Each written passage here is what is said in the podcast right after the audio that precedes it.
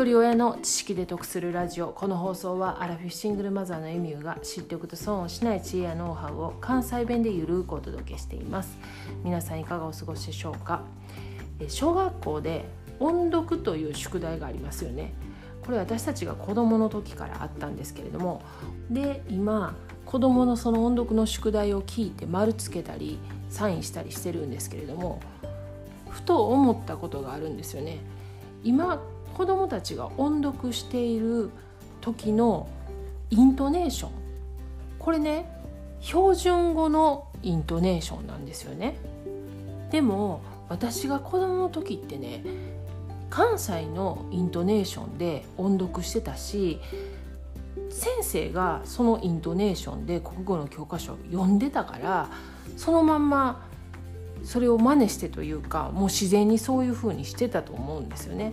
それが今うちの子なんかでも普通に標準語のイントネーションで音読ができるしっていうことは多分学校の先生も標準のイントネーションで国語の教科書読んでるんやろうなと思ったんですよね。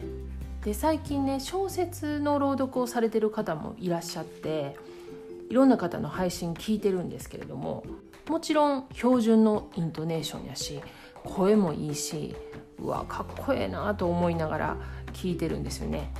で今日は私もねこの朗読に挑戦してみようと思って娘がまだ小さい時からずっと読み聞かせてる本があるんですね。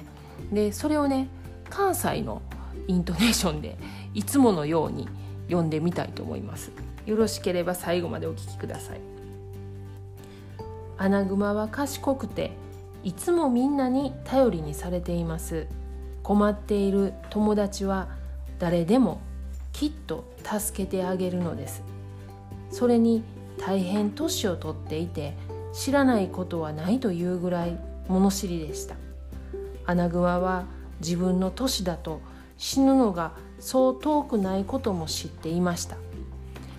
アナグマは死ぬことを恐れてはいません。死んで体がなくなっても心は残ることを知っていたからです。だから前のように体が言うことを聞かなくなってもくよくよしたりしませんでした。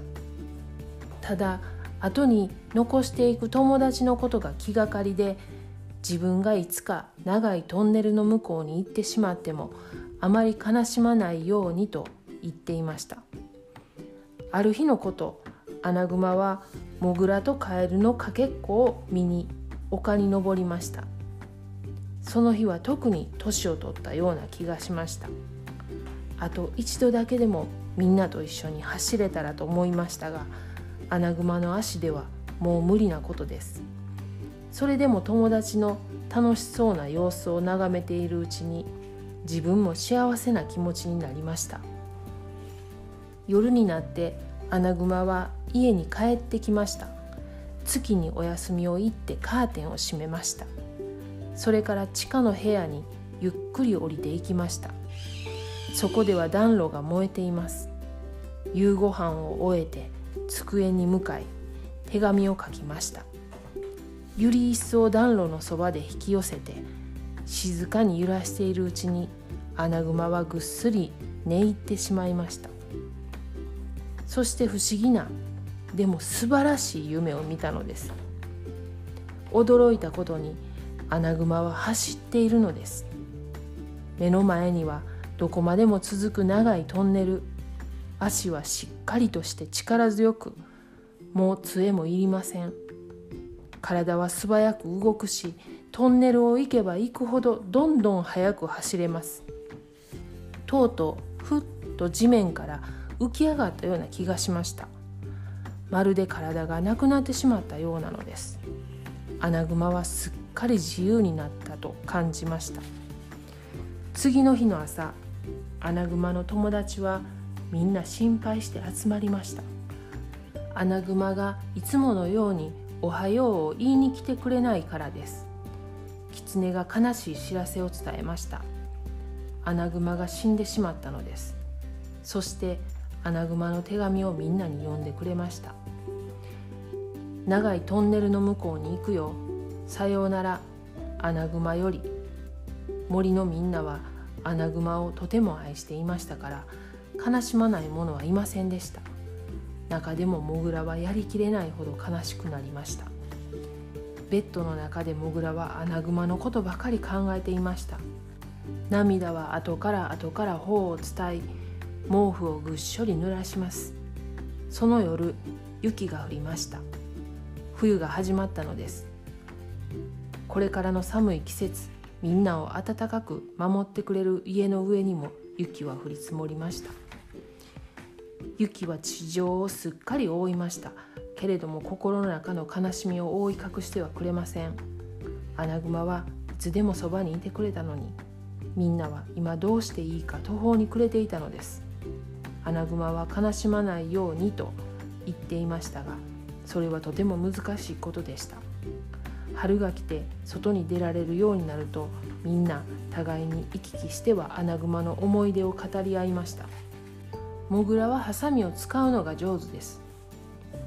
一枚の紙から手をつないだモグラが切り抜けます。切り抜き方はアナグマが教えてくれたものでした。初めのうちなかなか紙のモグラはつながらずバラバラになってしまいました。でもしまいにしっかりと手をつないだモグラの鎖が切り抜けたのです。その時の嬉しさは今でも忘れられない思い出です。カエルはスケートが得意です。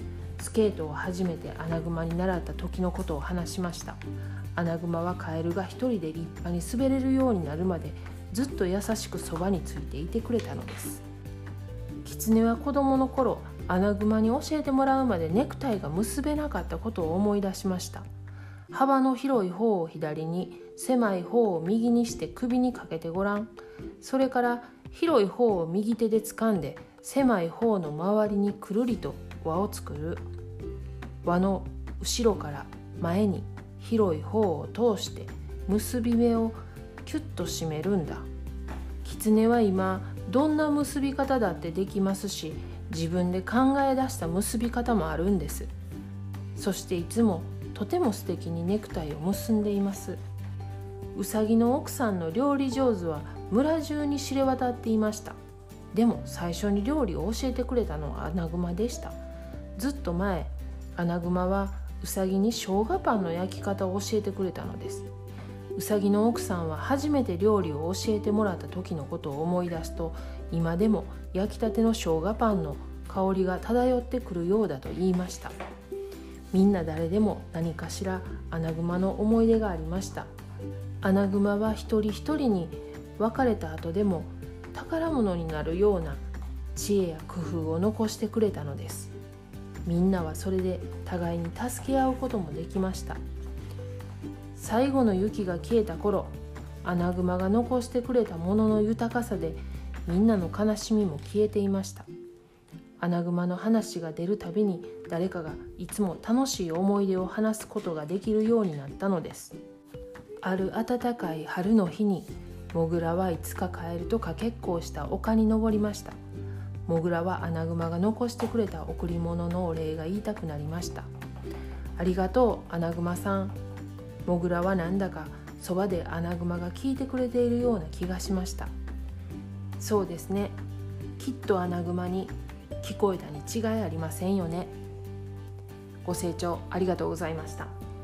過去回282回で子どもの死生観と教育という配信をしています。この配信の中で今朗読させてもらった忘れられない贈り物のこの絵本についてお話ししています。概要欄にリンク貼っておきますのでよかったら合わせて聞いてみてください。では最後までお聴きいただきありがとうございました。今日も笑顔で。